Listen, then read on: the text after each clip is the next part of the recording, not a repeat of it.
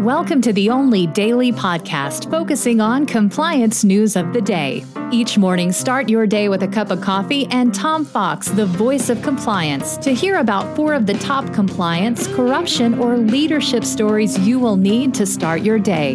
The Daily Compliance News is a production of the Compliance Podcast Network. First, a word from our sponsor.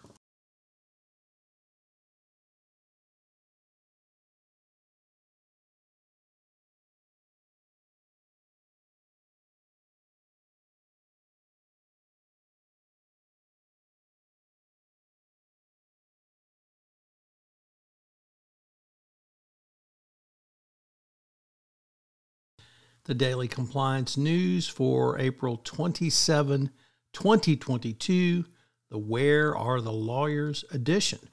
And we begin with that story from the Wall Street Journal, Risk and Compliance Journal, Mengqi Sun reporting. The cryptocurrency industry is ramping up its efforts to recruit more legal talent as it faces increased regulatory pressure uh, while looking to be accepted and become part of mainstream financing.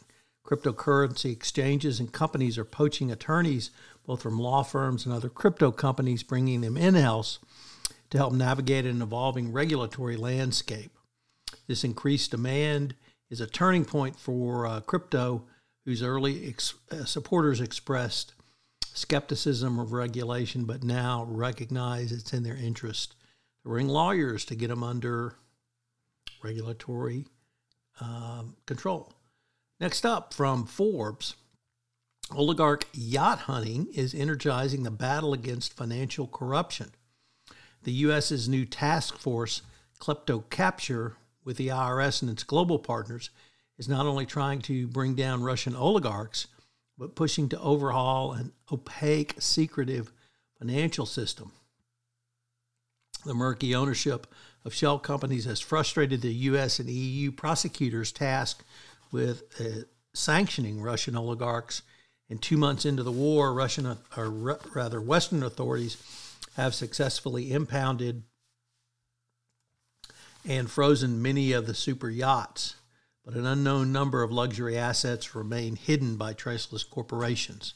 The anonymity afforded by shell corporations has also prevented Western authorities from hitting oligarchs where it hurts in asset forfeiture, but this may be changing. Next up from Reuters, uh, Facebook or Meta fights to is fighting to overturn the UK, order that it sell Giphy. Uh, it started an appeal against Britain's ruling that it must sell the company, arguing the fact that rival Snap offered far less to buy the animated images provider, undermined the rationale used to block the deal. Brit- Britain's Competition and Markets Authority ordered Facebook to sell it, which it acquired in 2020. It said the deal to remove a potential competitor and display advertising based on the possibility that uh, Giphy's ads could become substantial. So uh, Facebook is trying to overturn this. And finally, it looks like FirstEnergy is going to have to present a witness for deposition about the uh, bribery and misleading investors. Uh, it's been nine months since FirstEnergy admitted to federal prosecutors prosecutors that it bribed Ohio's top regulator, and now shareholders have sued and want to depose them on what is in the DPA and why they signed it.